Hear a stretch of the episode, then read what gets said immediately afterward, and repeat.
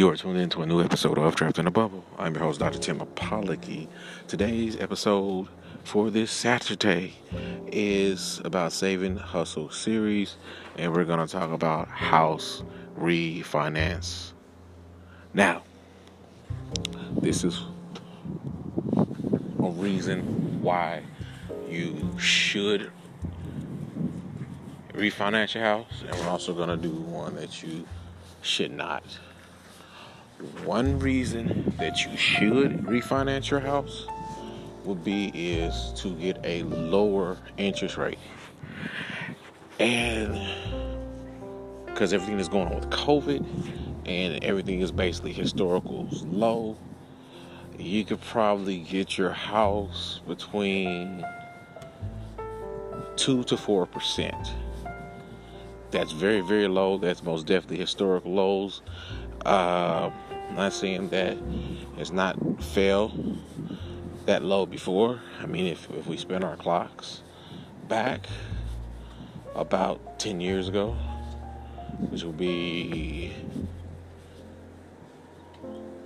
about 2010. So, no, we're going to go back 12 years 2009, uh, 2008. So, in that area where the housing market crashed, it's just like anything else that what goes up must come down. So that's why you would want to refinance. You're still on on your house. You're still paying on your house.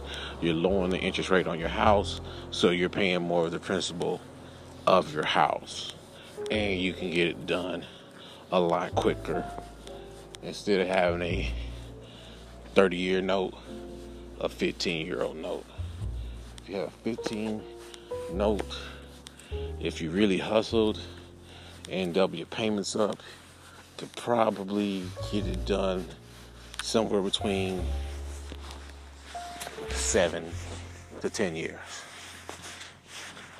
Now, a reason why you should not refinance your house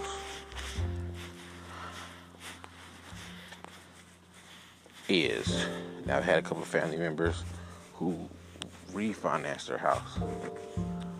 Okay. Now, the reason why you should not refinance your house is A, your house is paid for. B, your house is paid for. C, your house is paid for. Okay? The reason why that most people refinance their house, even though the house is paid for, is generally they're older, they're on fixed incomes, and when things break down in a house, hey, when you own a house, you have to fix it. So, since people aren't fixed incomes, they are using money for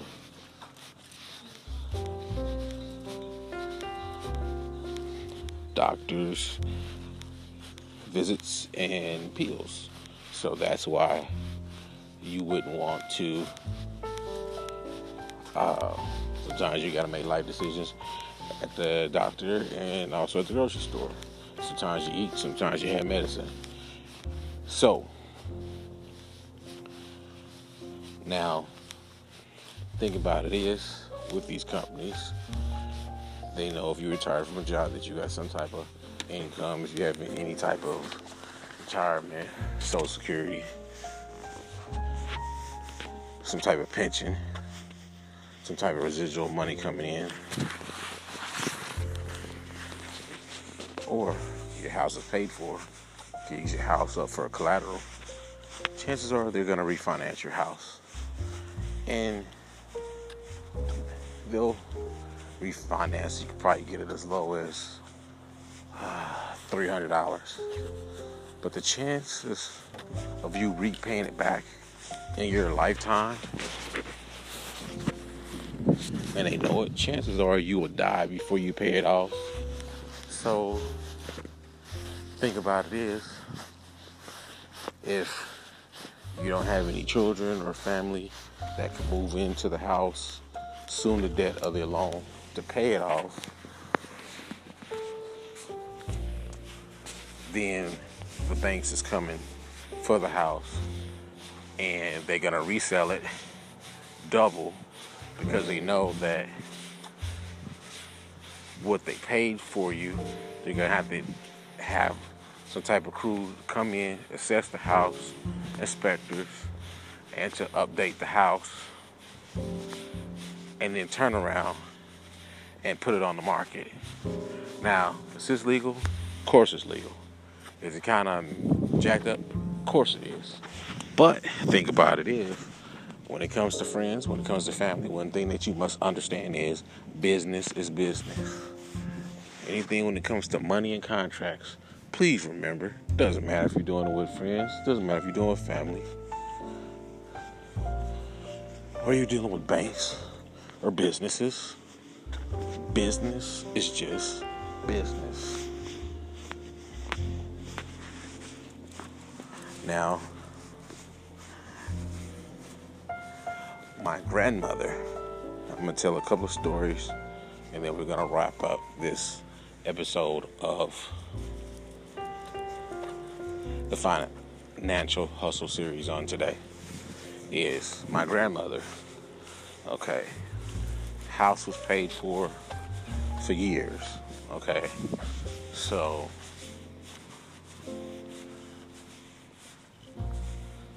but as she got older my grandfather had passed she knew she didn't have that many days, but she wanted to have some money. So what my, my grandmother did was she refinanced the house. But the thing about it is she knew she was not gonna live to pay it back. So she refinanced the house, the family house. And when she died, one of my aunts moved into the house. Now, at the time, my aunt was not on her business and she lost the house. And so her and her other sisters and my mom had to make a decision do they come in, save the house, or just sell the house? So basically, they had to sell the house didn't get that much money because they had to split it four different ways. Later in life, a couple of families have moved in and moved out of that house uh, since I have been an adult. Now, when all this happened, I was in my 20s, okay? So now I'm in my 40s, so 20 plus years later. So at least out of these 20 years, I've seen at least three families move and move out of the house can understand. It was an old house and needed a lot of work. I I, I understand. Um, but last time when I checked on the house when they were selling for, they were selling it for ten thousand dollars. One, it could have been the condition of the house. Two, the area of the house. I mean, geographical. Okay. Now, that was my grandmother's house. Now, let's talk about my aunt, who just recently passed in May. Now, I can go a little bit more in detail with her house because I know a little bit more. So, she moved into her house in 1984. She was married. She stayed in the house uh, with her husband about seven years until he passed. Okay. Now, he was an older guy He's a cool guy, but she's not old enough to get his retirement. And the sucky part about that is, it wasn't until the last few years that she was even able to get his pension.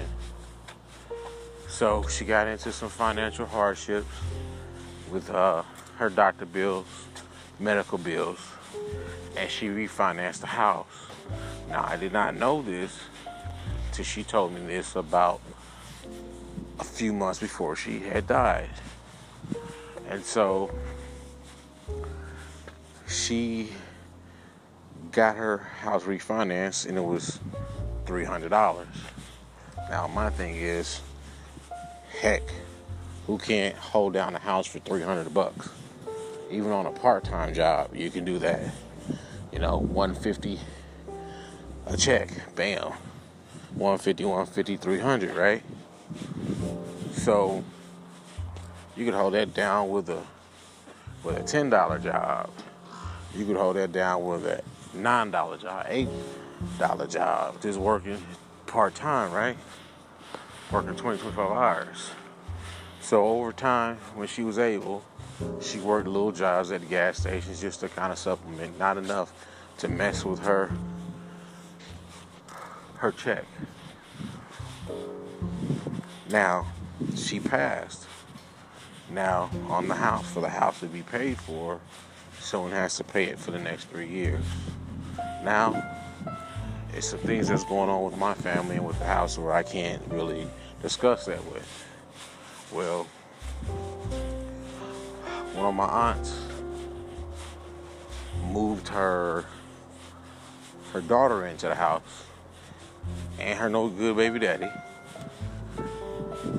and her two grandkids in the house. So now, and, it's kind of crazy because I mean how life works because I didn't even want them to have the house. So the main ones, she didn't want to have the house, ended up getting the house. In three years, the house to be paid for. I say this to say, I say this to say, family, that get your wills. I don't care how much you might have a little, you might have a lot, but let me tell you something. Get a will so people ain't got to fight over what you have, and basically your last wills can be honored. Think about it is so a judge and a lawyer can safeguard your last wishes to make sure they are executed the way that you want them to be executed. So this is just a a small and a brief episode in financial hustle series into why you should and why you should not refinance your home. I'll talk to you guys soon.